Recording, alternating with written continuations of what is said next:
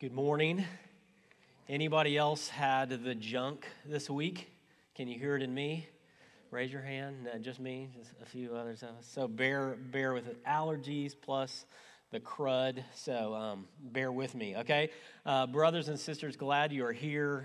Guests, let me add my welcome to Richard's. And let me invite you, if you have a Bible, I hope you do, or there might be one in front of you, to join me in 1 Peter.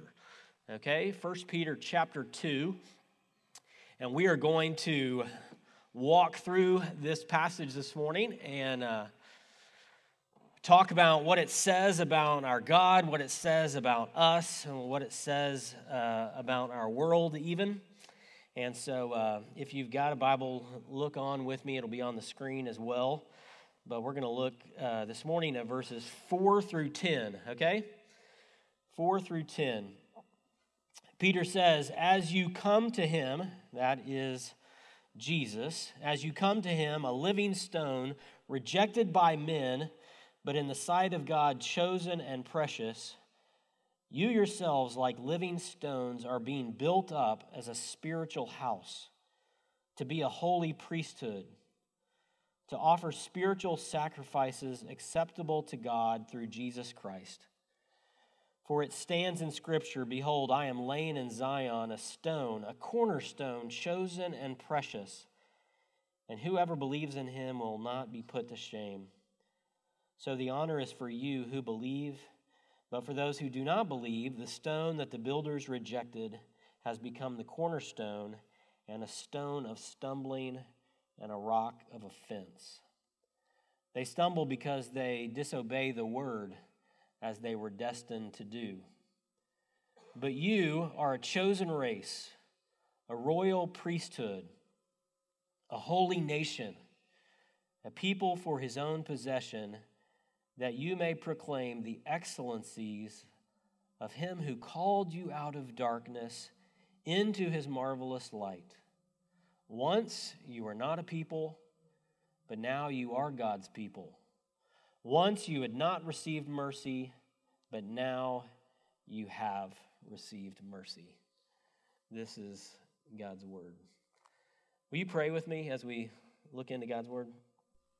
Father, we come to you this morning, and we come in various conditions and states and moods and circumstances surrounding us. We come to you this morning, and we open your word, God, and we ask that you, through your word, by your Holy Spirit, would teach us. Not just teach us and enlighten us, but change us as we encounter you through your word this morning. God, we are lost and hopeless apart from you, and so we come into your word expressing our deep need and our desire to know you, to be directed by you, and to be filled with you. So it's in the beautiful name of Jesus that we ask these things, because of him that we come to you. In Jesus' name, amen. Well, if there has ever been a time in history when people are obsessed with their identity, then this is it. I mean, we today, in all ages and stages and life backgrounds, are talking about our identity and what makes us who we are. Who really am I? Why am I here? What sets me apart? What makes me unique? Who am I? What's my identity? And of course, there are various answers to that question and various perspectives on how to go about answering that question. But as we come to God's word, and particularly in 1 Peter, we see that God lays out for us our identity. He gives us our identity, and it's been said you can either try to achieve an identity or you can receive your identity. And the scriptures lay out for us from God our identity. And we've already seen that in some sense in previous messages and previous parts of 1 Peter. But as we get into this section today, Peter gives us even more detail, even more specifics about who we are, about how God has created us, what God has set us apart to do, and who we are to be.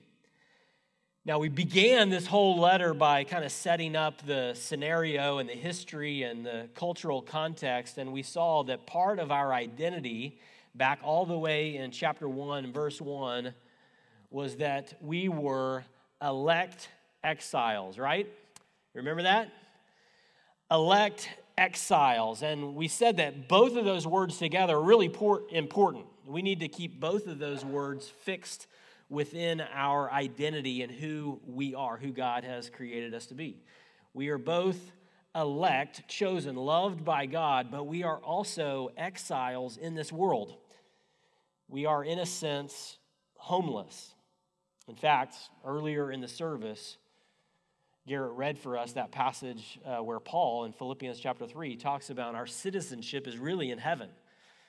We're citizens of heaven living on earth, but in this time and in this place, our identity is really as exiles, as those not in their homeland. And exiles are those who don't have position, don't have status, don't have the power that the majority have, don't have the rank or the privilege. We are exiles, not the esteemed ones. And I can identify with this as a guy from Oklahoma. And particularly a OSU football fan, okay? Allow me to diverge for a moment and illustrate this, but about 3 years ago, I thought it might be a good idea, since I'm a proud Cowboy fan, to begin taking my kids to a game a year.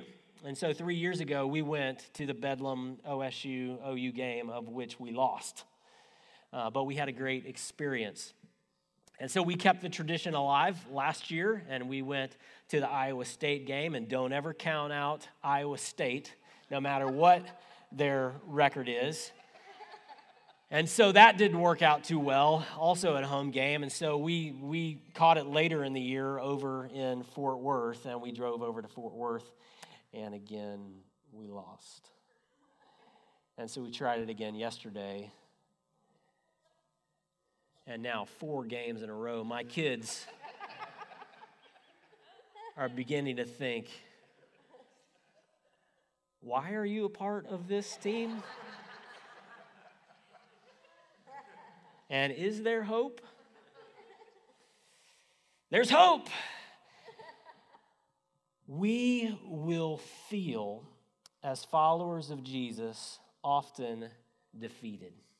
We will feel like we are not the ranked people, that we are not with position, that we are not with status. And guess what?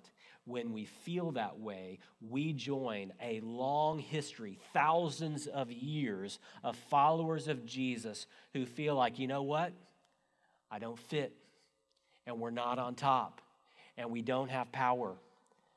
But thanks be to God that he loves cowboys, that he loves his chosen people like you and me. Because not only are we exiles, but we are elect exiles. We are dearly loved, chosen by God. And that's the unbelievable identity that God gives to his exiled people, further filling in our full identity here in verses, particularly in verses 9 and 10. We'll come to these in a minute, but look at them with me quickly right now. He says, you are a chosen race, a royal priesthood, a holy nation, a people for his own possession. Even though you are on the outskirts, even though you are persecuted for your faith, you have this special status, this unique identity as my people. And that is one of the only things that will sustain you through the losses and the trials of following Jesus in this life. Not only are you exiled, but you're my loved, chosen people. So let's go back, beginning in verse 4. Where he continues on. Dave led us last week in this last part of chapter 1 and the beginning of chapter 2, where he tells us to crave pure spiritual milk and to love one another. He's given us these four imperatives in chapter 1 and the beginning of chapter 2 there, where we're called, because of what God has done for us, therefore, beginning chapter 1, verse 13, therefore we are to be holy and to fix our hope on Jesus and to crave pure spiritual milk. And then, as we saw last week, Dave emphasized that we are to love one another. And then, back beginning in verse 4 of chapter 2, Peter comes again to this idea of who we are in order to motivate us for carrying out these great callings. So, picking up in verse 2, he says, like newborn infants, long for the pure spiritual milk, that by it you may grow up into salvation, if indeed you have tasted that the Lord is good. Long for God's word, that you may grow up. How? By God's word. And then verse 4, he continues that thought. You've tasted that the Lord is good. So as you come to him and as you come to his word, you are longing for him. You are longing for his word. But you're not just longing for his word in some kind of academic, intellectual pursuit, but you're longing for his word as you come to him. And as you think of the first phrase there of verse 4, as you come to him, and it's coming on the heels of God's word, it reminds me of John chapter 5, and we don't have this on the screen, but in John chapter 5, Jesus tells some religious people that really loved to study the scriptures.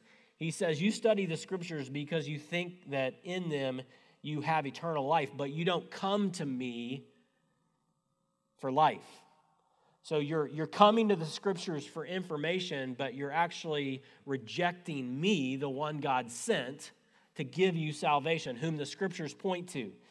You're getting in the word, but you're not coming to me. And this idea of coming to Jesus is we obviously come to him by faith for salvation.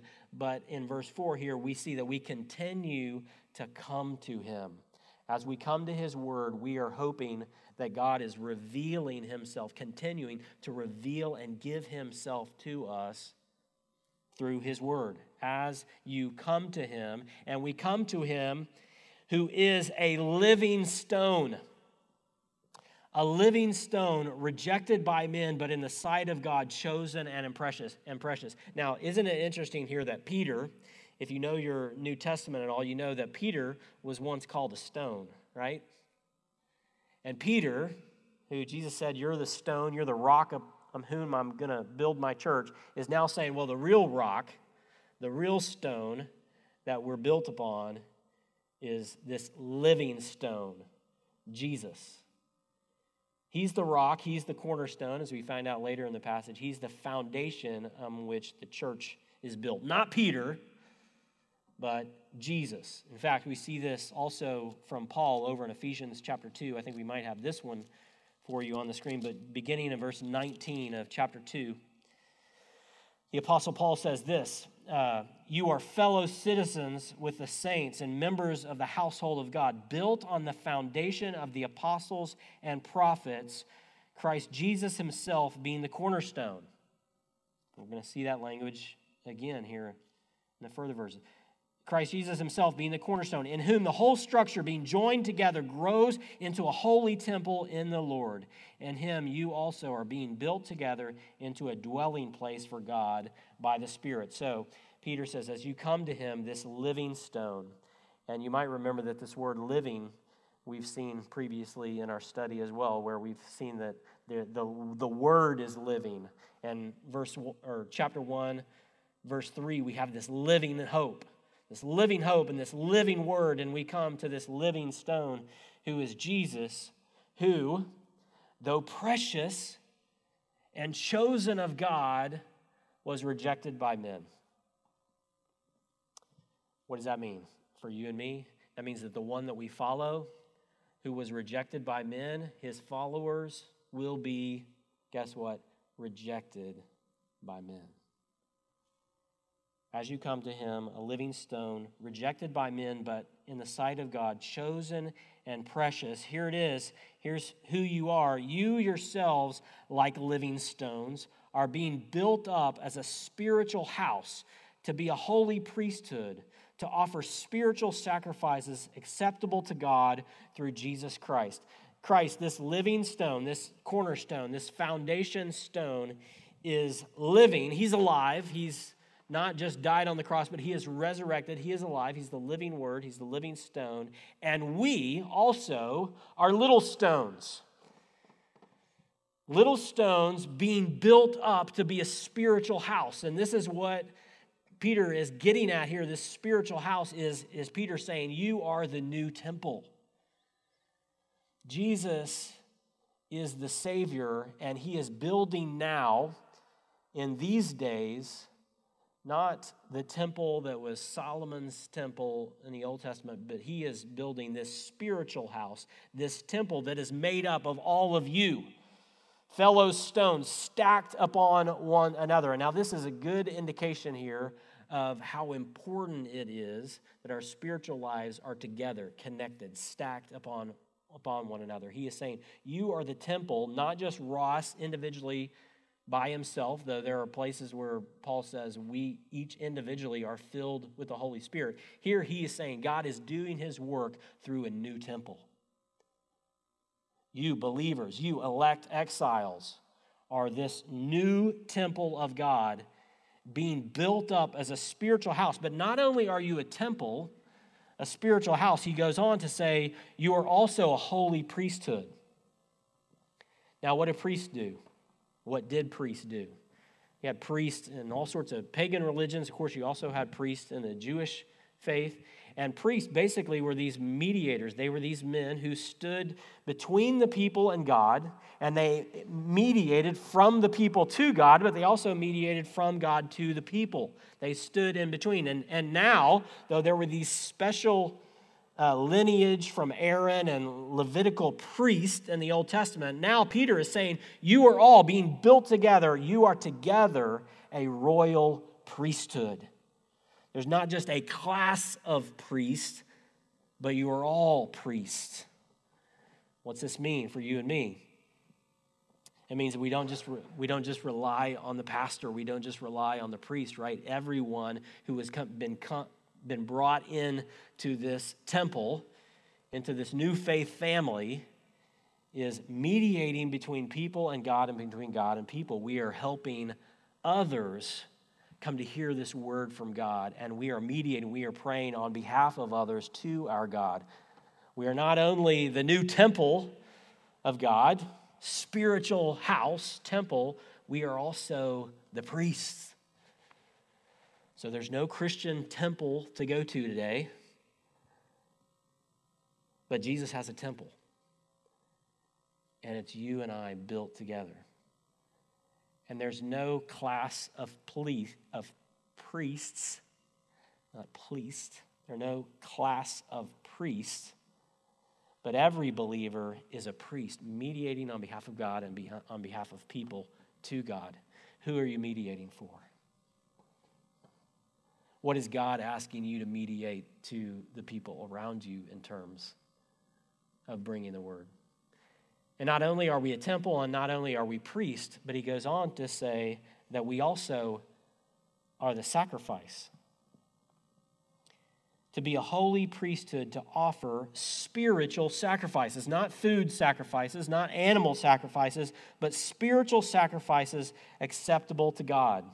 We no longer offer these sacrifices as they did in the Old Testament because Jesus is the final perfect sacrifices. Nevertheless, we offer spiritual sacrifices, don't we? That are acceptable to God. And I can think of three sacrifices right off the top of my head that the New Testament talks about spiritual sacrifices. One is Hebrews 13:15, where it says that our worship, is a spiritual sacrifice to God. As we sing, that is a spiritual act of worship.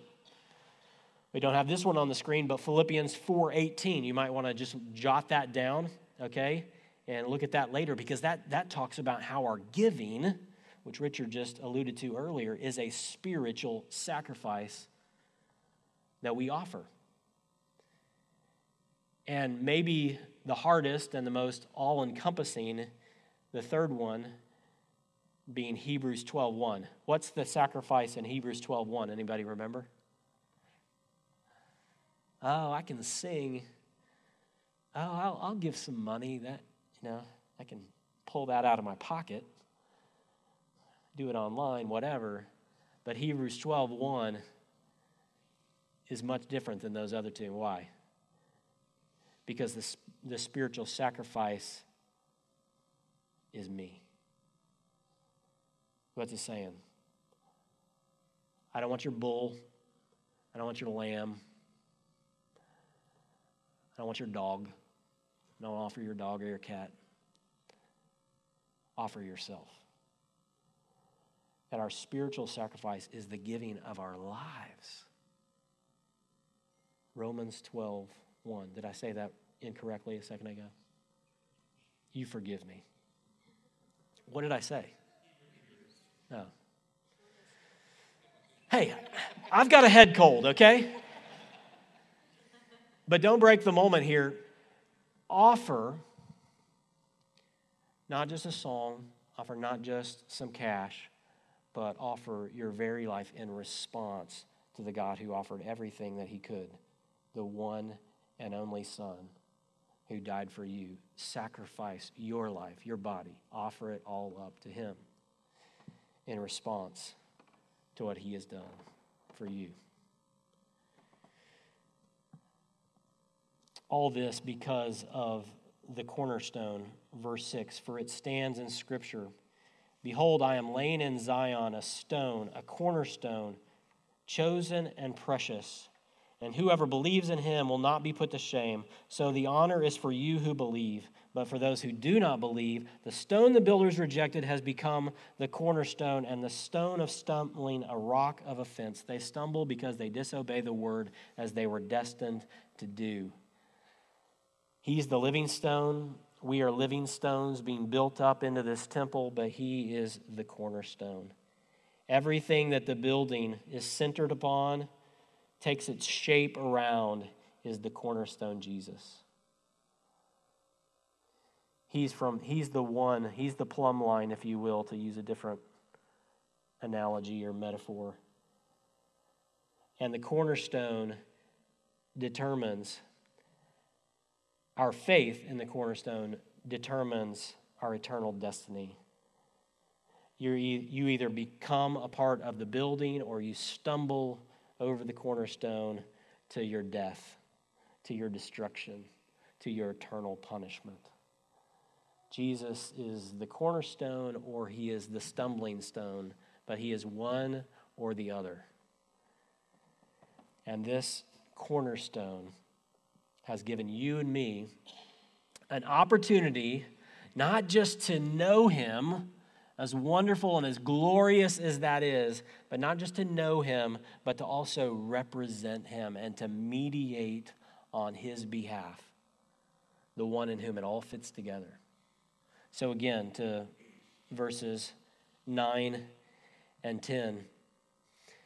You are a chosen race, a royal priesthood, a holy nation, a people for his possession. What's your identity? What's your identity? Is that you're a part of this chosen race. And notice that it doesn't say choice. It doesn't say you're the choice race, okay? Some have said in history past, hey, we're the choice people, we're the choice race. No, he says you are the chosen, not because you're choice, but because God chose you.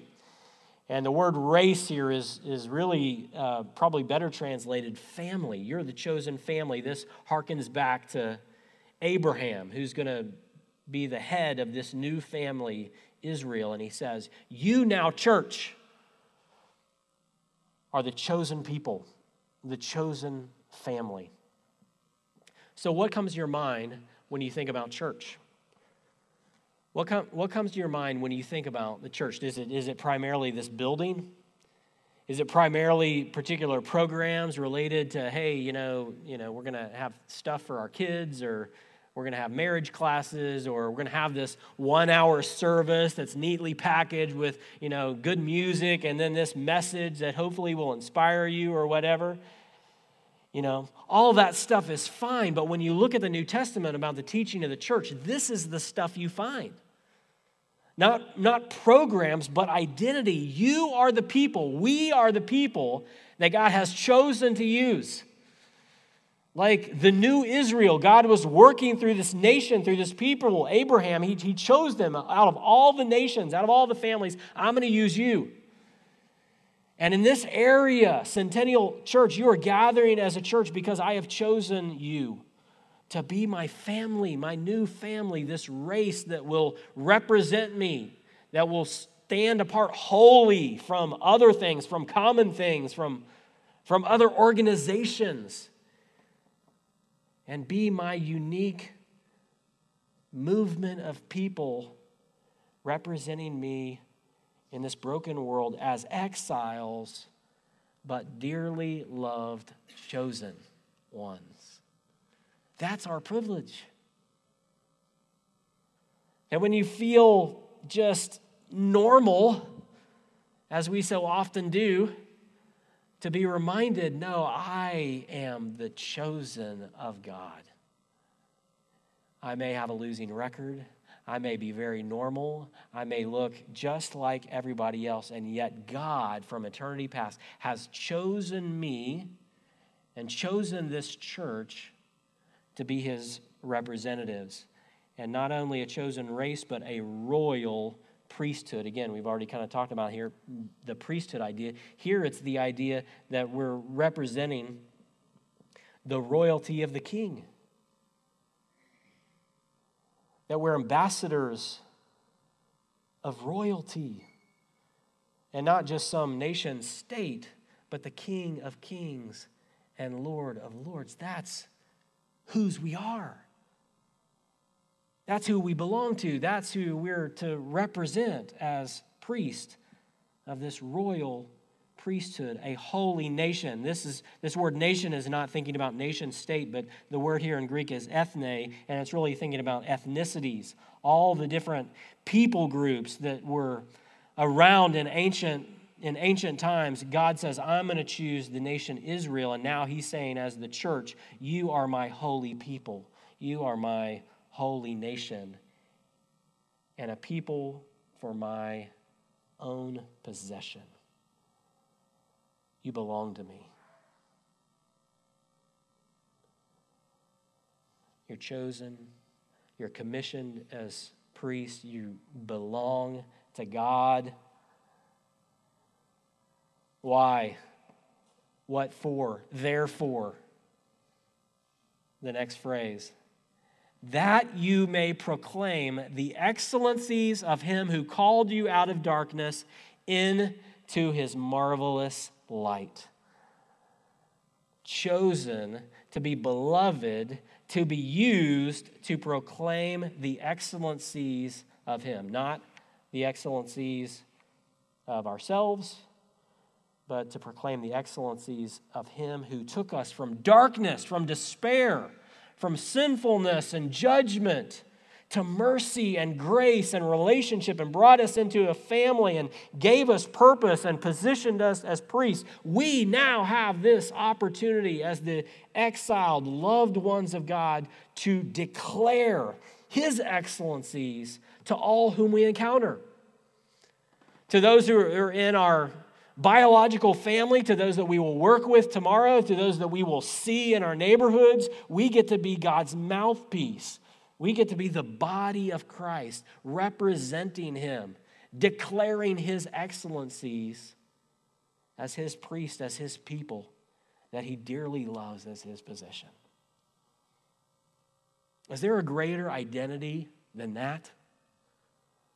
Is there a greater privilege than being loved by the God of the universe? Everybody in this room wants to matter. Wants to think, I'm loved, I have significance, I have worth because someone who's important loves me. And what an awesome opportunity we have to take to a world that needs love, to a world that wants identity and wants significance, and to say, guess what? The King of Kings and the Lord of Lords loves you. Your identity doesn't have to be achieved. Your identity can simply be received from God through Jesus. And your value is so much that he spared no expense. Blood poured out for you so that he could possess you, so that he could own you, and so you could say, he's my daddy. That's our privilege. That's our identity. To be the beloved of God and to love the people that don't yet know they're the beloved of God. To be just normal, old, run-of-the-mill people who also happen to be priests of the King of Kings and Lord of Lords. And Paul will say, who is adequate for such a task?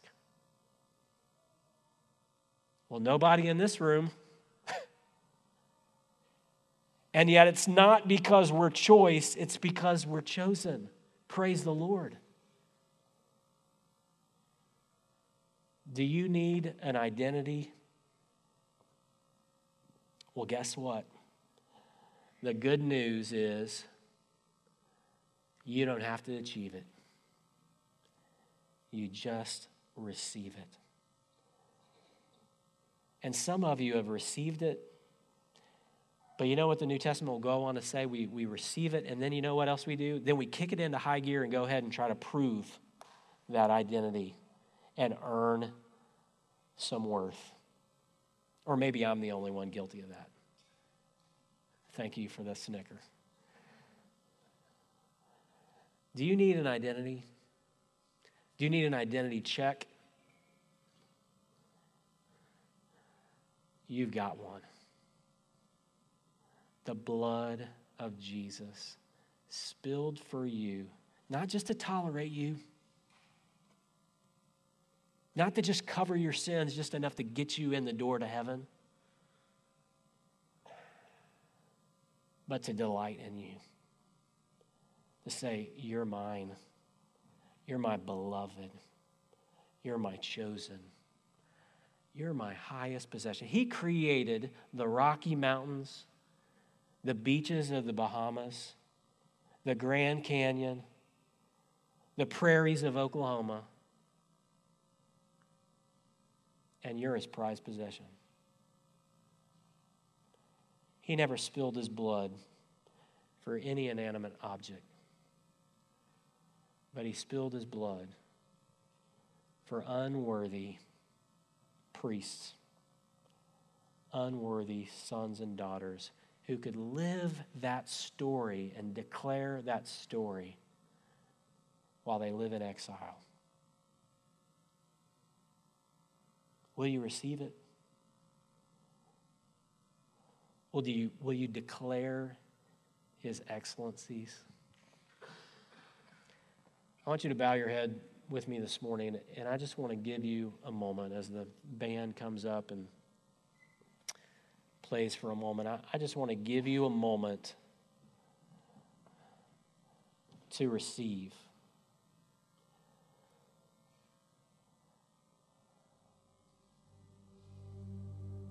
My hunch is that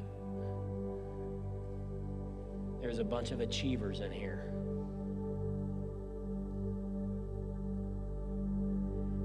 My hunch is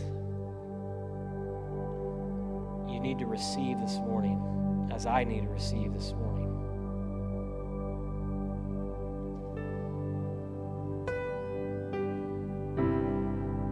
Sometimes it's not easy to receive love. It's often not easy to receive love.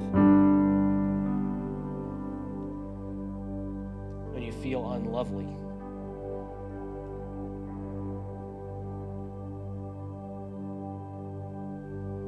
Over these words, look in your Bible this morning and take a moment to receive your identity.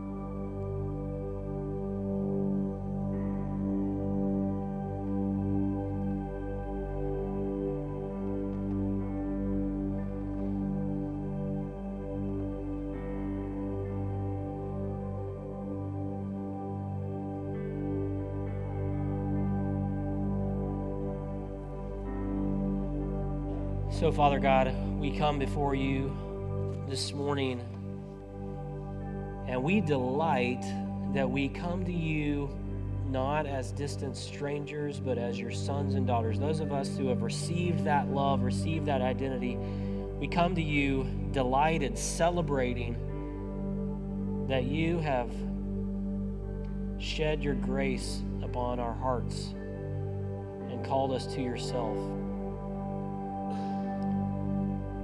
And though we feel so unworthy that Jesus gave his life and shed his blood to bring us into your family, God, we just rejoice.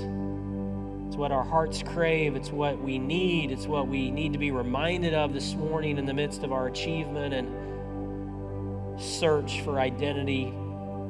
It's what our world needs, though it runs from it and tries to find it elsewhere.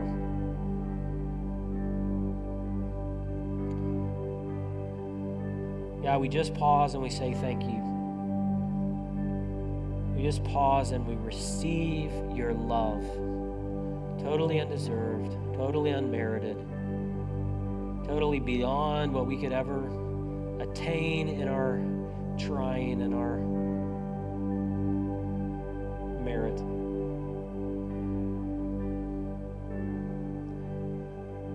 And Holy Spirit, we ask you to help us walk in it, because we so quickly walk away from it. Would you help us to walk in it? And as we walk in it, to overflow with it to those who don't have this hope, don't have this identity, don't know of the grace available to them.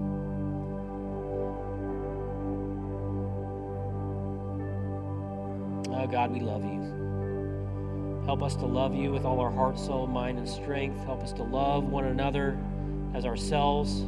Help us to shine your light this week as we go to work, as we live, as we go to practice, as we go to class, as we bike, work out, whatever it is, Lord, would you help us to be your priests? All for your glory. In the name of Jesus we ask. Amen.